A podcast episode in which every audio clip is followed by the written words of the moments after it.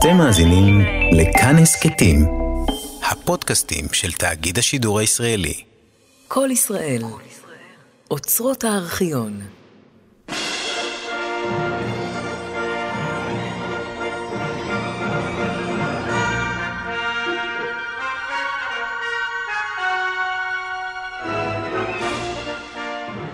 החצוצרות יריעו עם שחר, סיפורו של גוסטב מאלר, סדרת תוכניות בעריכת עדה ברודסקי. הפרק השני, לידתו של מלחין.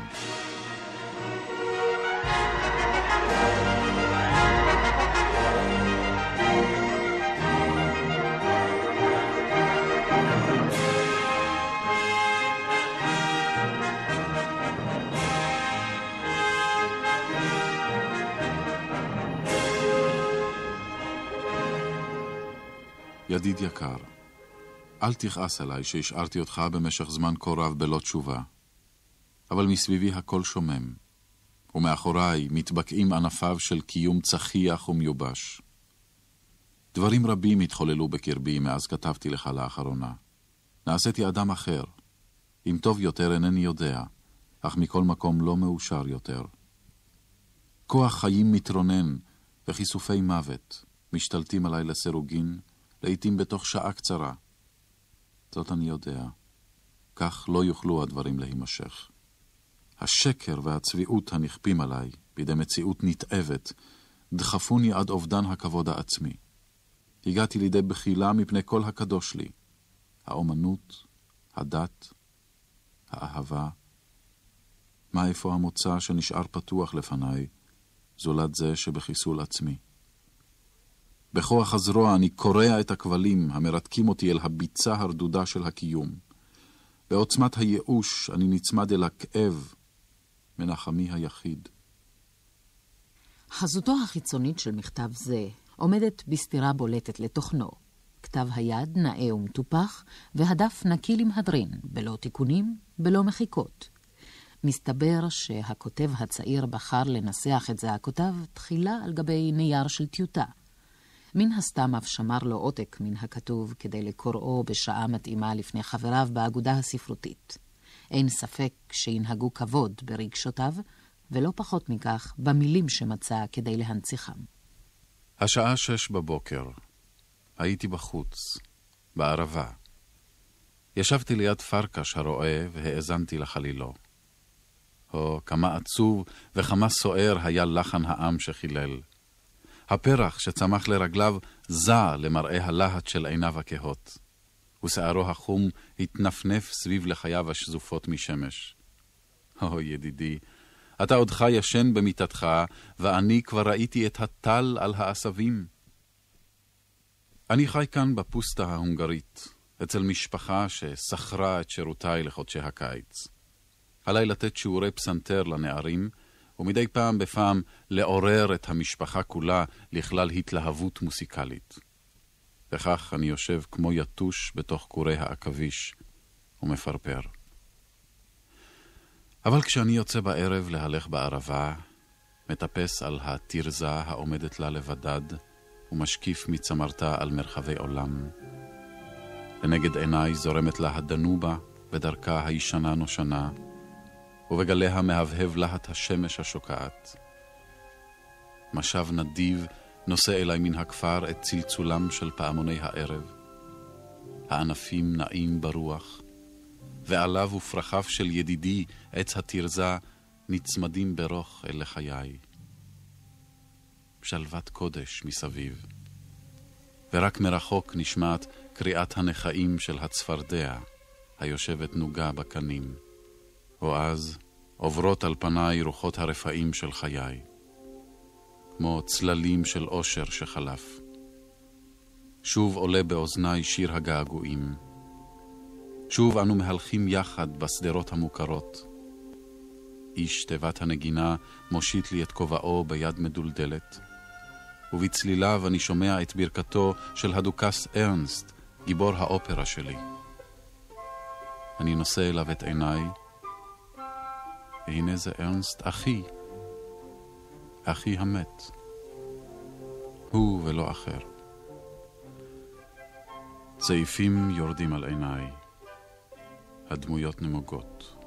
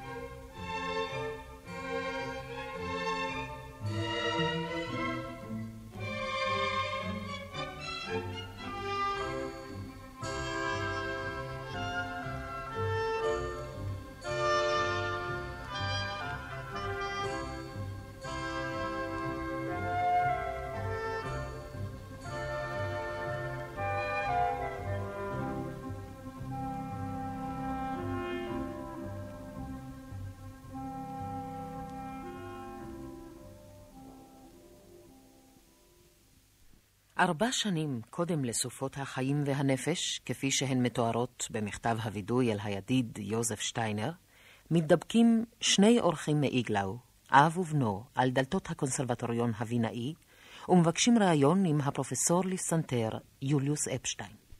זה היה בקיץ של 1875, זמן קצר לפני תום שנת הלימודים.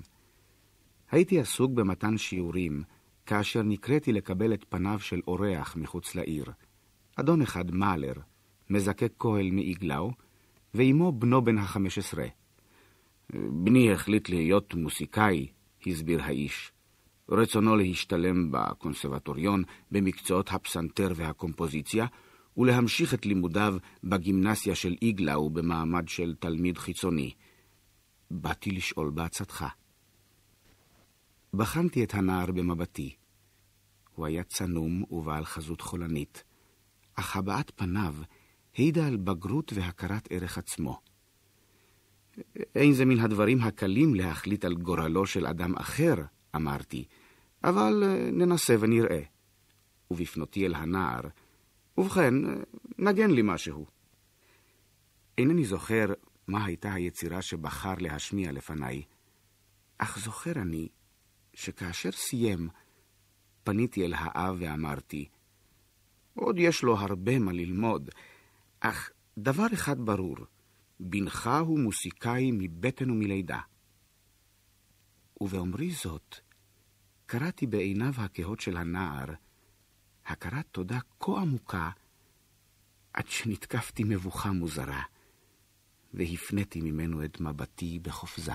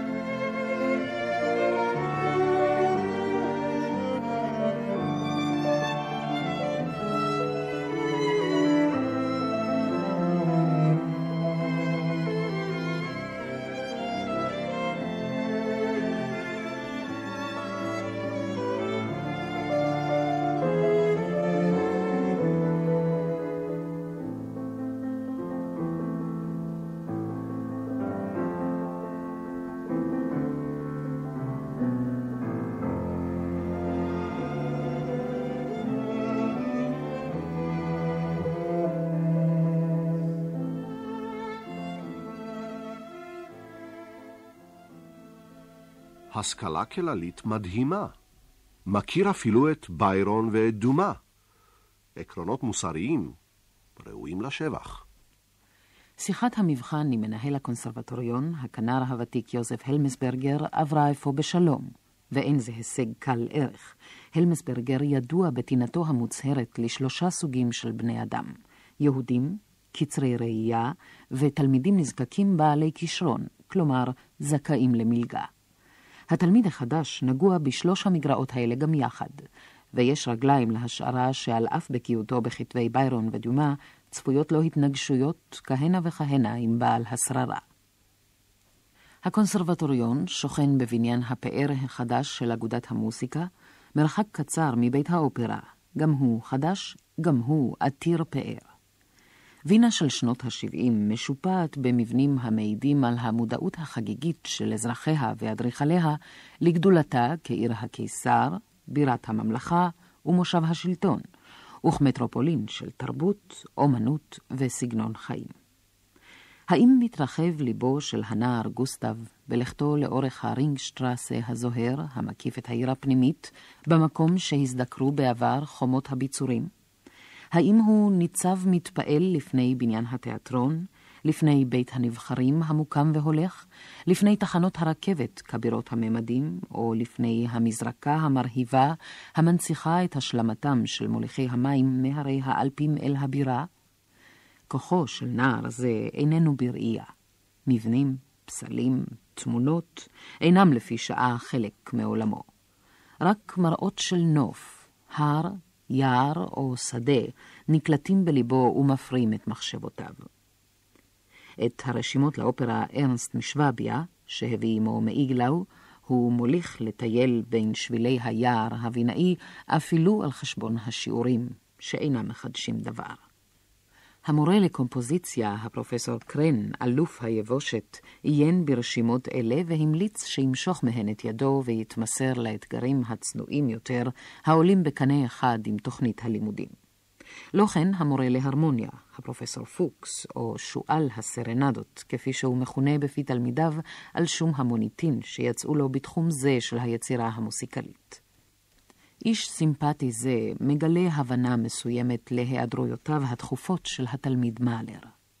לשיעורים איננו בא אף פעם, אבל תמיד הוא יודע את הכל. ואם כך, מה התמה שמסתרי היער חביבים עליו מהרצאה על מסתרי האקורד המשולש?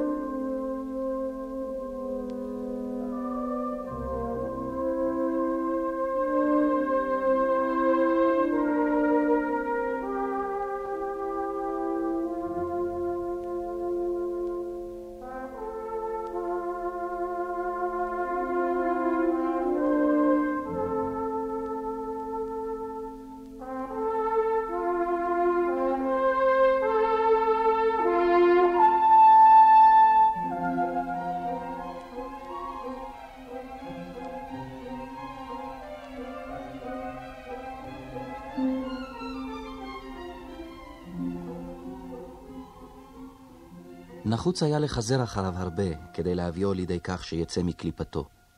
הוא התבייש בבגדיו הדלים הבלתי אופנתיים, והעדיף להסתגר בחדרו מאשר להיראות נלעג.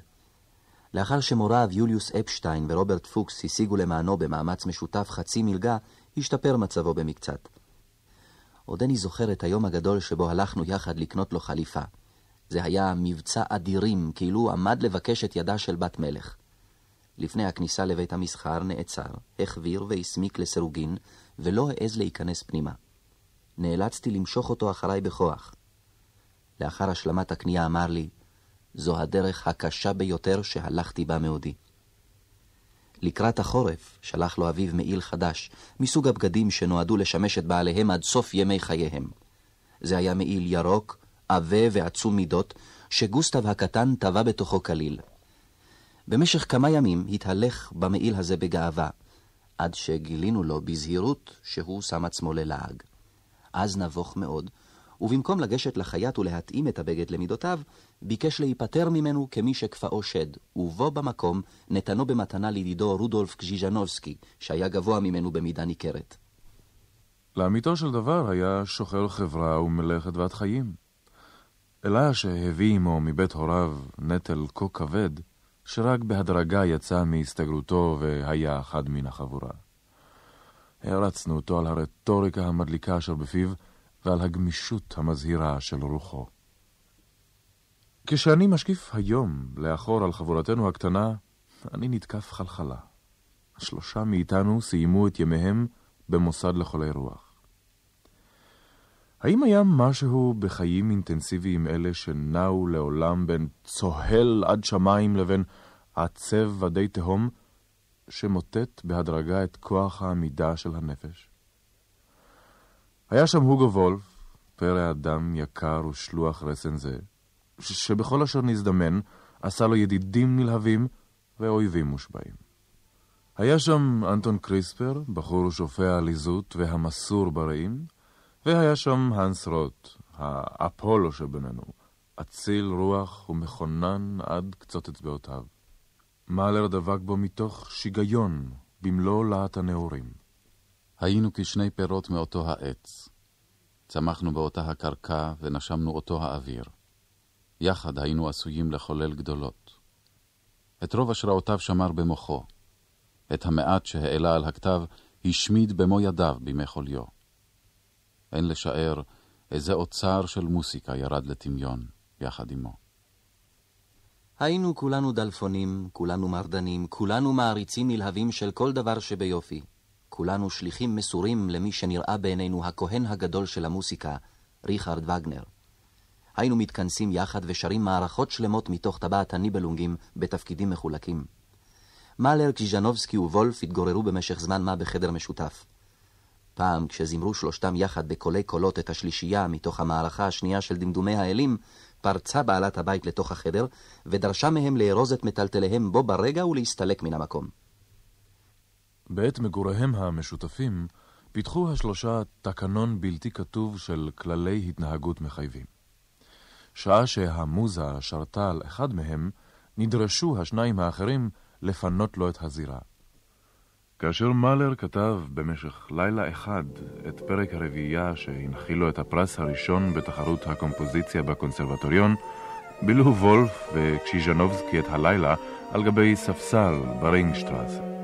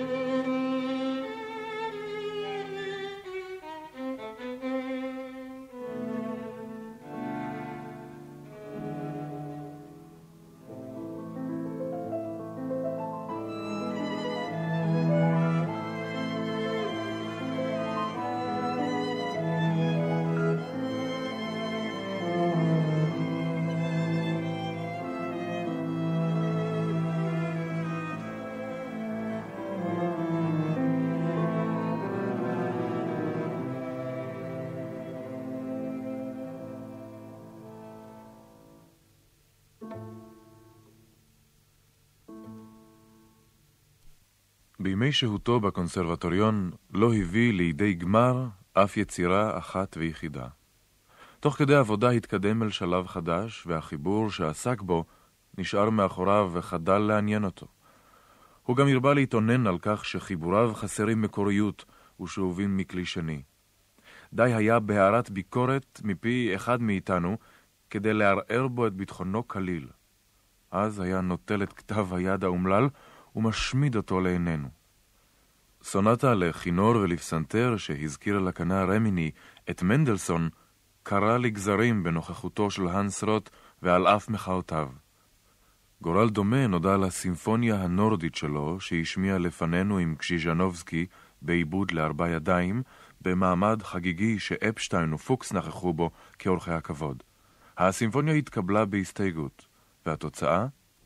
שריפה פומבית של סימפוניה עלובה ומוכת שחפת, בגן של יקיריה האבלים. שריפה פומבית נגזרה גם על האופרה הארגונאוטים, שממנה השלים מלבד הליברית את המערכה הראשונה ואת הפינאלה של המערכה השלישית. עוד סימפוניה שהלחין בשביל תחרות קומפוזיציה בקונסרבטוריון, נידונה לאבדון לאחר שהנחילה לבעליה צער ומפח נפש לאין שיעור. ישבתי בקבוצת הכינורות הראשונים, כאשר הלמסברגר ערך חזרה על סימפוניה של מאלר, יום לפני תחרות הקומפוזיציה של סוף שנת הלימודים. למאלר לא היה כסף לשכור לו מעתיק, ולפיכך העתיק את התפקידים בעצמו, במשך כמה וכמה לילות בלא שינה. משום עייפותו הרבה וחוסר ניסיונו, נשתרבבו לתפקידים שגיאות כהנה וכהנה. בעת הנגינה נחשפו שגיאות אלה בצורה של צרימות מוזרות שהוציאו את הלמסברגר מכליו. בחמת זעם השליך את הפרטיטורה על הרצפה וצרח, התפקידים מלאי שגיאות! אתה מצפה ממני שאנצח על האנדרלמוסיה הזאת? עודני רואה לפניי את הנער המבוזה, כשהוא מרים את יצירתו מן הרצפה ומבטיח בשפה רפה לתקן את המעוות. אך הלמסברגר לא רצה עוד שום עסק עם הסימפוניה, וסירב לכלול אותה בתחרות.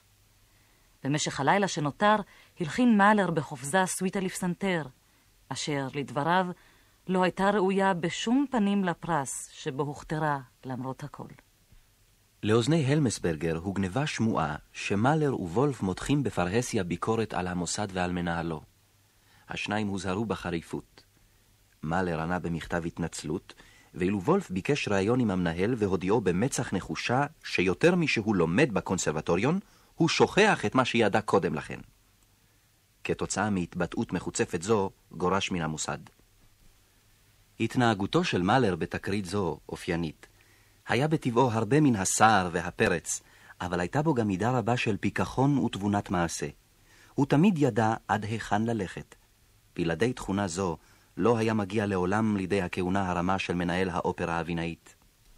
הבדלי האופי בין שני הידידים מאלר ווולף מתגלים בבירור בהגיע לווינה האל הנערץ על שניהם, ריכרד וגנר. המקרה וגנר הפך זה כבר למלחמת דורות, שבה הנוער תוסס ומהפכני מטבעו, יוצא חוצץ נגד שמרנותם של הקשישים, הקופאים על שמריהם. אדוארד הנסליק, מבקר המוסיקה של העיתון נויה פריי פרסה, מנהל את המאבק נגד המסית של בני התשחורת, לאחר שהכתיר את ידידו, יוהנס ברמס, לאפיפיור של מחנה שפויי הדעת. זאת בניגוד מוחלט לרצונו של המוכתר. ההיסטריה הווגנרית מפלגת משפחות ומנתקת קשרי ידידות. אגודת וגנר הווינאית היא מעין תנועת נוער המתיימרת לייצג את החירות והקדמה. העובדה שסיסמאות אנטישמיות נחשבות אף הן חלק מרוח הקדמה, אינה מפריעה כנראה לצעירים היהודים הנמנים עם פעיליה הקנאים של האגודה. בעת הופעותיו של וגנר כמלחין מנצח בבית האופרה ובאולם הזהב של אגודת המוסיקה, מגיעה ההיסטריה לשיאה. לוולף הצעיר אלה הם ימים של בשורה. נפגשתי, נחשו עמי, עם מייסטר ריכרד וגנר. בשבת, 11 בדצמבר, בשעה עשר וחצי בבוקר, לפני החזרה הכללית של לוהנגרין, ניצבתי על גרם המדרגות של מלון אימפריאל וחיכיתי לבואו. לבסוף ירד מן הקומה השנייה. עוד מרחוק בירכתי אותו ברוב כבוד. הוא הודה לי באדיבות. כשהגיע אל הדלת, זינקתי לעברה ופתחתי אותה למענו. הוא נעץ בי את מבטו במשך שניות אחדות ויצא. רצתי לפני המרכבה כל עוד נפשי בי והגעתי לבית האופרה לפניו. שוב בירכתי אותו וניסיתי לפתוח את הדלת, אבל לא הצלחתי והרכב קפץ מהר ממושבו ופתח אותה במקומי. הוא הביט בי ואמר כמה מילים לרכב. אני בטוח שדיבר אודותיי. אבל המעריץ הצעיר אינו מסתפק במגעים רופפים אלה. הוא משכיל לקשור קשרים עם חדרניתה של מרת קוזימה וגנר, ובדרך זו לחדור אל קודש הקודשים פנימה. החדר היה מרוהט בהדר מלכותי. וגנר היה לבוש במעיל קטיפה ארוך, המעוטר פרווה. הוא שאל, מה רצונך? אמרתי, מייסטר נכבד, מזה זמן רב אני הוגה את המשאלה לשמוע את דעתך על חיבוריי, לפיכך... כאן הפסיקני ואמר, ילדי היקר, אינני יכול לחוות דעה על חיבוריך, אין לי פנאי אפילו לכתיבת מכתבים דחופים, וחוץ מזה אינני מבין דבר במוסיקה. או, מייסטר, אמרתי לו, אתה יותר מדי ענב? הוא צחק מעט ואמר, כשהייתי צעיר כמוך, לא היה איש מסוגל לקבוע למראה חיבוריי אם יש בי כישרון ואם לאו. כשתתבגר ותכתוב יצירות גדולות יותר, ואני שוב אזדמן לווינה, תוכל לבוא אליי שנית, אז נדבר. אמרתי לו שהקלאסיקנים הגדולים הם לי דוגמה ומופת, והוא אמר, זה טוב, כן, אי אפשר להיות מקורי מן ההתחלה. ובכן, ידידי, שקוד על עבודתך, אני מאחל לך הצלחה בקריירה שלך. כאן נפרדתי מעליו, כולי נפעם ונרעש. גוסטב מאלר אינו נלהב לתעלולי ילדות מסוג זה. פולחן האישיות אינו מעניינו. טוב לו לשבת בבית ולשקוע בכתביו וביצירותיו של המייסטר. אפילו בתור לקופה של בית האופרה, המתפתל לאורך רחובות שלמים, אין הוא נראה. מנצח האופרה לעתיד מסביר לחבריו בכובד ראש שהדמיון הוא הבמאי הטוב ביותר, וכל ניסיון להשיגו באמצעים מוחשיים, סופו אכזבה והתפכחות. ערב אחד נתקל מאלר בכניסה לבית האופרה בכוכב הזמר יוזף צ'אצ'ק, מוכן ומזומן לעלות על הבימה בלבושו של טנהויזר. מאלר נתקף עווית של צחוק, ועל ידידו גידו אדלר להרחיקו מן המקום כדי להצילו מזעם העוברים ושבים. הר הוונוס על הבימה? האל ישמור. המחשבה בלבד מעבירה בגבי צמרמורת אירוטית.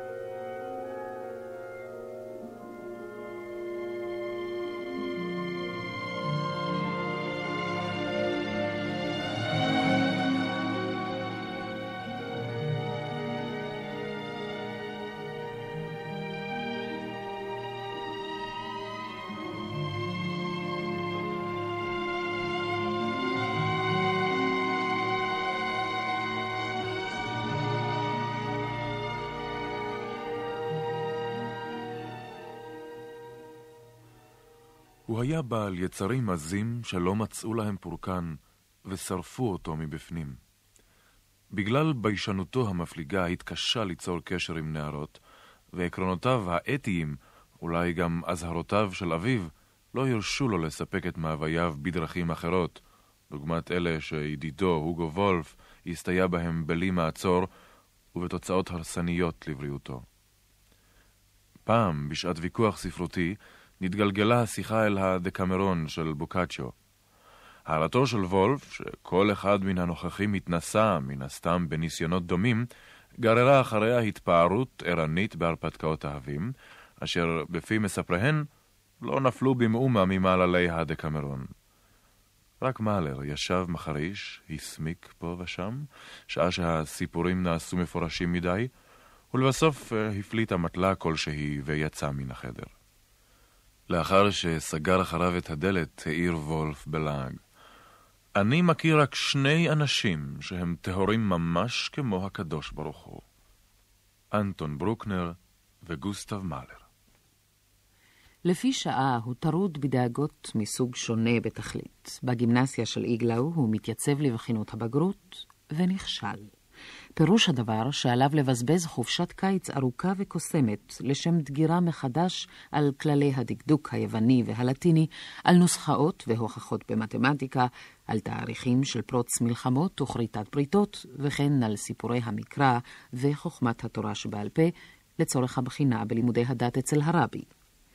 מווינה הגיע ובאמתחתו הפרס הראשון על נגינת ההומורסקה של שומן. זה סוף הקריירה שלו כפסנתרן. בשנתו השלישית בקונסרבטוריון שוב אינו ממשיך את לימודיו אצל אפשטיין.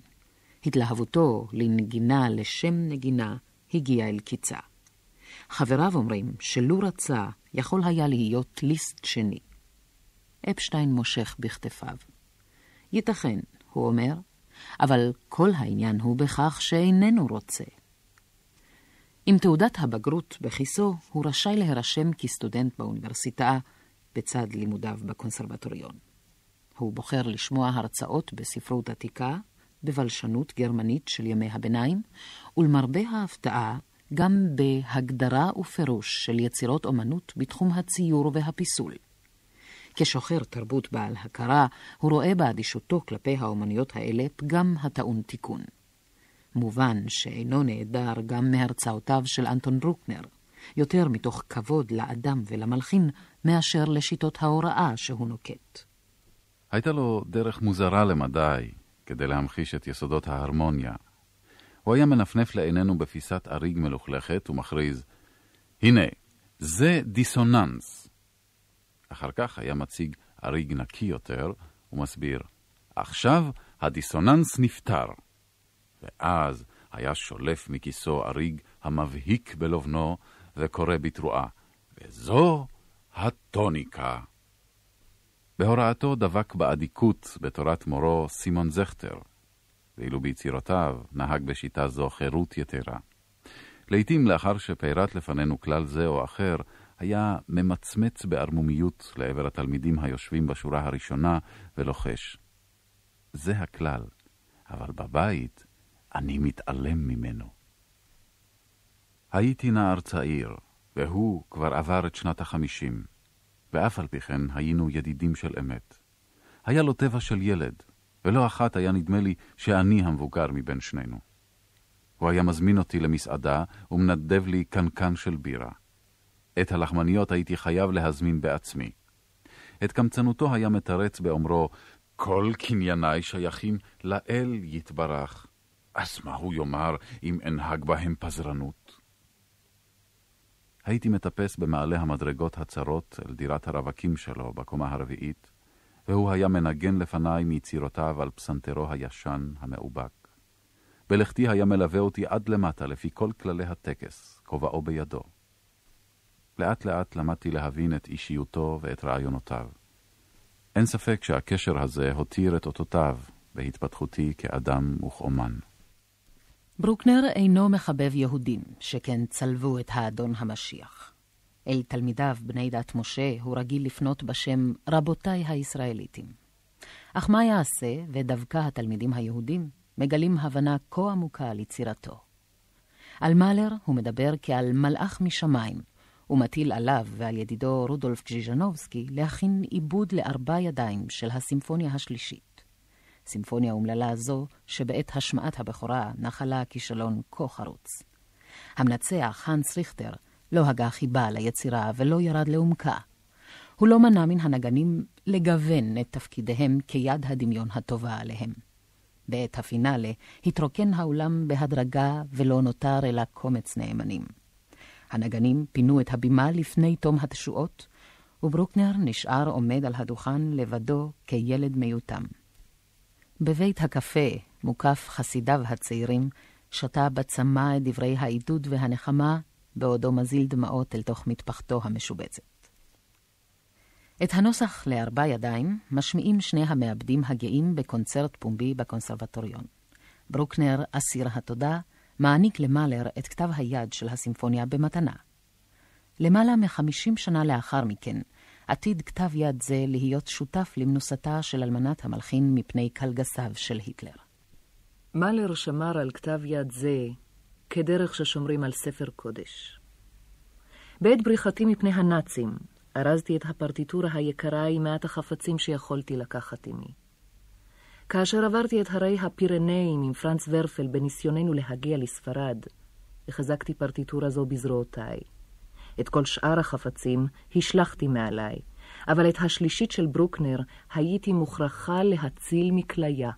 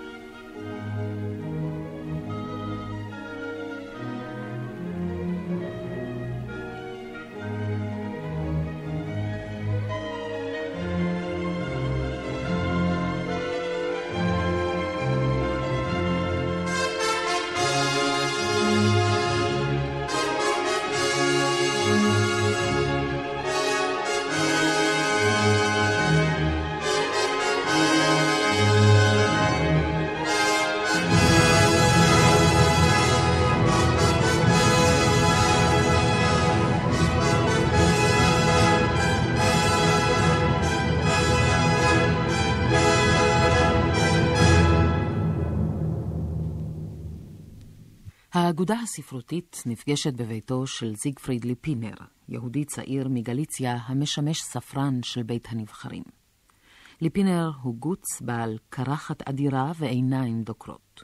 הוא מתרגם את מיצקביץ' לגרמנית, כותב פואמות פילוסופיות מיסטיות המרשימות את ניטשה ואת וגנר, ונושא נאומים חוצבי להבות בשבח האל דיוניסוס ובני לווייתו השחורים מיין. השיכרון, כך הוא מסביר למאזיניו הקשובים בעת פגישות האגודה, הוא סודם של החיים וכוחו המפרה של כל מעשה יצירה. מאלר הצעיר שותה את דבריו בצמא. עד סוף ימיו ירגיש עצמו נחות בפני הבזקי הרוח של גאון תימהוני זה. היום הזה היה לי יום של קדושה. התוודעתי אל פרומתאוס המשוחרר של ליפינר. אם המשורר הזה איננו גאון, איני יודע גאון מהו. הכל כביר ונפלא. נדמה היה לי שאני פוגש שם את עצמי, רק גדול מכפי היותי, ומרומם עד שחקים. אני כד קידה עמוקה לפני אדם אשר לא ניתן לחוות חוויות שכאלה, ולהופכן לשירה בת קיימא. יש הקבוצה מתכנסת במסעדה של רם הרטר, בחדר מרתף קטן, שמבעד לשנביו הגבוהים כמעט אין האור מוצא דרכו, ומנורת הגז נשארת דלוקה יומם ולילה. ויקטור אדלר והיינריך בראון, הסוציאליסטים שבחבורה, מנסים להטות את השיחה מבעיות הפילוסופיה העיונית לפסים מעשיים יותר. חברים אחרים של החוג מטיפים לפן-גרמניות. על גבי הפסנתר הרעוע משלהב מאלר את הרוחות באלתורים על גרמניה, גרמניה מעל הכל, ובנגינה דמוית תזמורת של הפרלוד למייסטרזינגר. אין זאת כי במדינה המאוחדת והנשגבה, העתידה לקום, יימצא מקום גם בשבילו. היהודי הנודד. עודנו מגשש דרכו. כל תורה חדשה מצטיירת בעיניו כתשובה הנחשפת לסבך זה בלא מוצא, שהוא חייב. מזה חודש ימים אני חי חיי צמחוני. התועלת המוסרית באורח חיים זה היא כבירה, מאחר שהוא מחייב את הכנעתו של רפיון הבשר ואת כיבוש היצר. אם אומר לך שאני רואה בדרך חיים זו פתח להתחדשותו של המין האנושי, תבין עד כמה רעיון זה ממלא אותי. לאור הנסיבות, כפי שהן מתגלות באותם ימים עצמם במכתב מפתיע אל הידיד אנטון קריספר, נראה שפעולה נמרצת נגד רפיון הבשר ולמען כיבוש היצר היא דבר בעיתו. הריני שבוי כולי בכבליה המתוקים של אחת מבנות האלים. אני מתייסר בייסורים המוזרים ביותר. אני קם באהה ושוכב לישון באבוי. אני חי בתוך חלום, ואני חולם בהקיץ. עיניי כשני לימונים סחוטים, כל הדמעות אזלו מהן. נראה שאני מצווה לטעום ממכאוביו של העולם הזה עד תומם, אף לא אחד מהם נחסך ממני.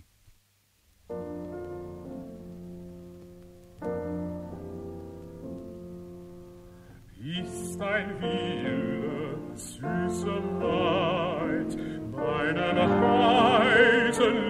streben, erst im Tode Raum zu geben, oder wart ich lange Zeit, oder wart ich lange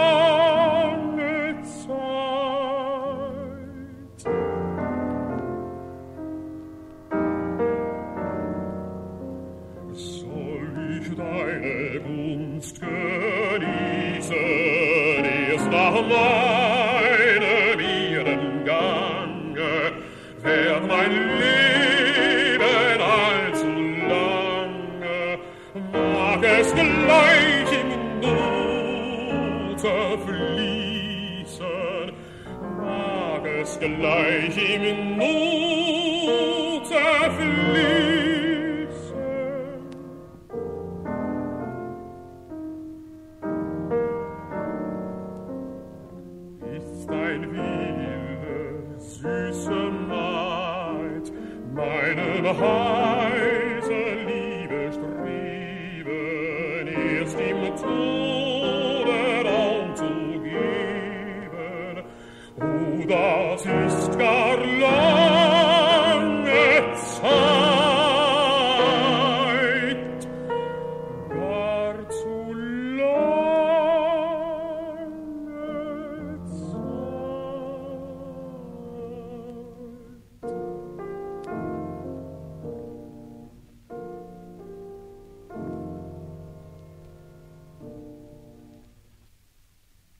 ידידה יקרה, חופשת הקיץ שלי קרבה ובאה, ועימה תור העצלות.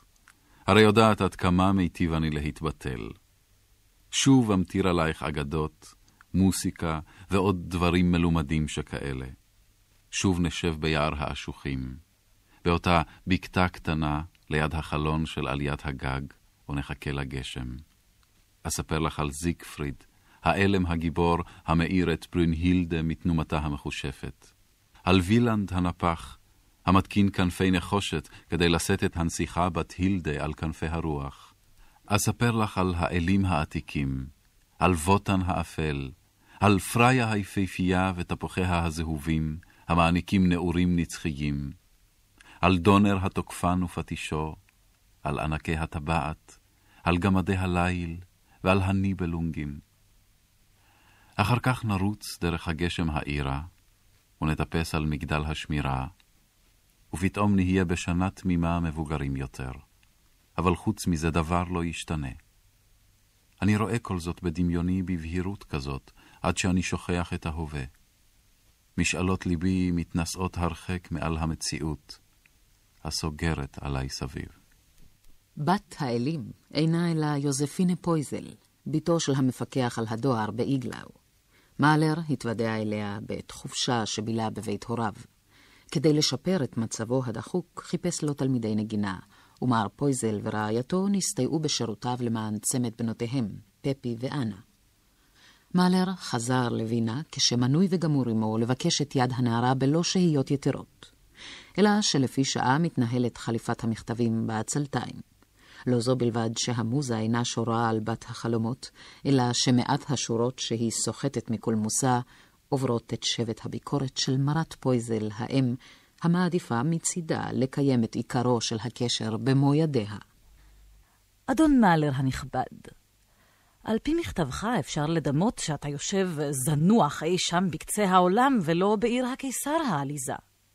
איך יכול אדם צעיר וכישרוני כמוך לטענות קינות כאלה, ולחפש את הבדידות במקום ליהנות מן החיים? הנח מצבי רוח כאלה לזקנים, והתענג על נעוריך בחברת בני גילך. יוזפינה ואנה שרויות בטוב. הן מרבות לבקר בנשפי ריקודים, מזניחות את הפסנתר ואת הזמרה ומתמחות בצעדי הוואלס הבינאי. לאחרונה החלו להתעניין בזקניהם המרשימים של פרופסורים צעירים. ההערה המסיימת אינה אדיבה ביותר, אך כוונתה ברורה. הנח לביתי, אין היא בשבילך. גם בפי הידיד פרנץ מליון, מחזרה של אנה, שנתבקש בידי מאלר לשים עין על מעשיה של יוזפינה, רק בשורות איוב. מאלר היקר, מצב העניינים עגום למדי. אולי תתנחם בידיעה שמצבי אינו טוב משלך.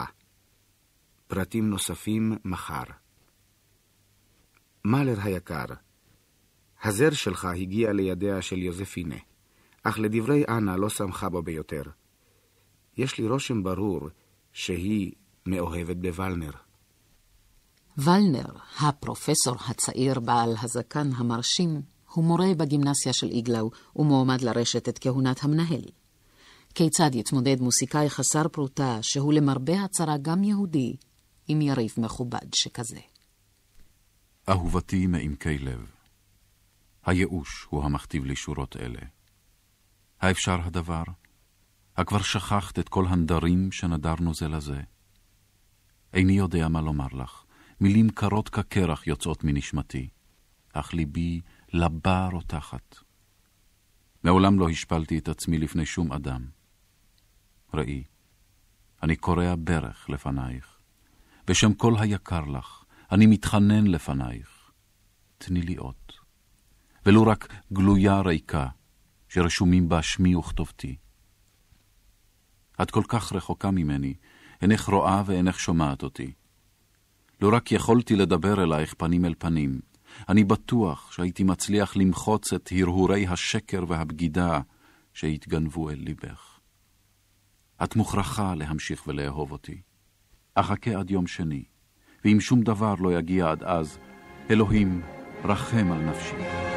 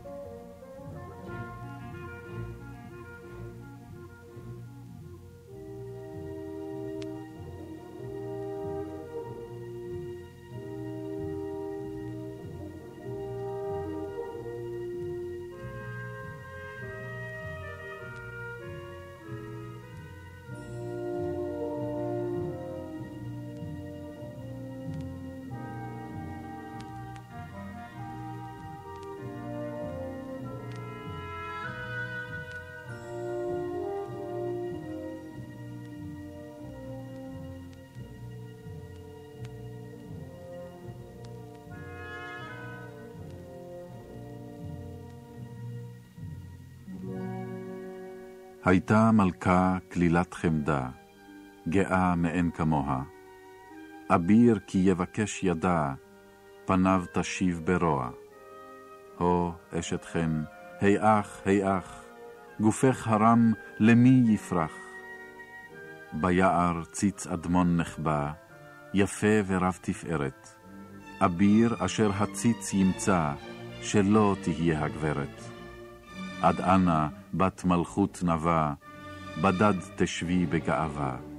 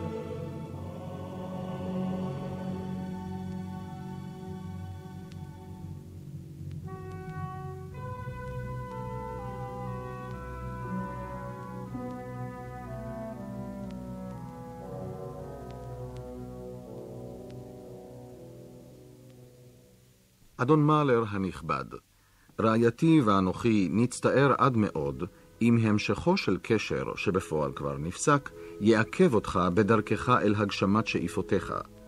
קשר זה נרקם בלא ידיעתנו, ולא נוכל להסכים לו לעולם. אנו מבקשים ממך במפגיע לחדול ולאלתר מכל ניסיון מחודש לבוא בדברים עם בתנו. אין לנו ספק שתנהג בהתאם לבקשה זו, ולא תנסה בניגוד לרצוננו להשפיע על בתנו שתסטה מן הדרך שהתווינו לה, מתוך דאגה לשלומה ולעתידה. אתה עתיד לעשות את דרכך כאדם וכאומן, ועד מהרה תחייך על המשגה ששגית מפאת קוצר הראות של בני הנעורים. במיטב היכולים לשלומך, שלך, יוהן פויזל. ומאלר פונה לדרכו. מאחר שהעניין אבוד, הוא חוזר לענייניו, והם רבים. אין לו פנאי למערכות אבודות. לכל היותר ימצוץ מהן את כאב הלב ואת הלהט הדרושים לו למען היצירה הבאה בתור.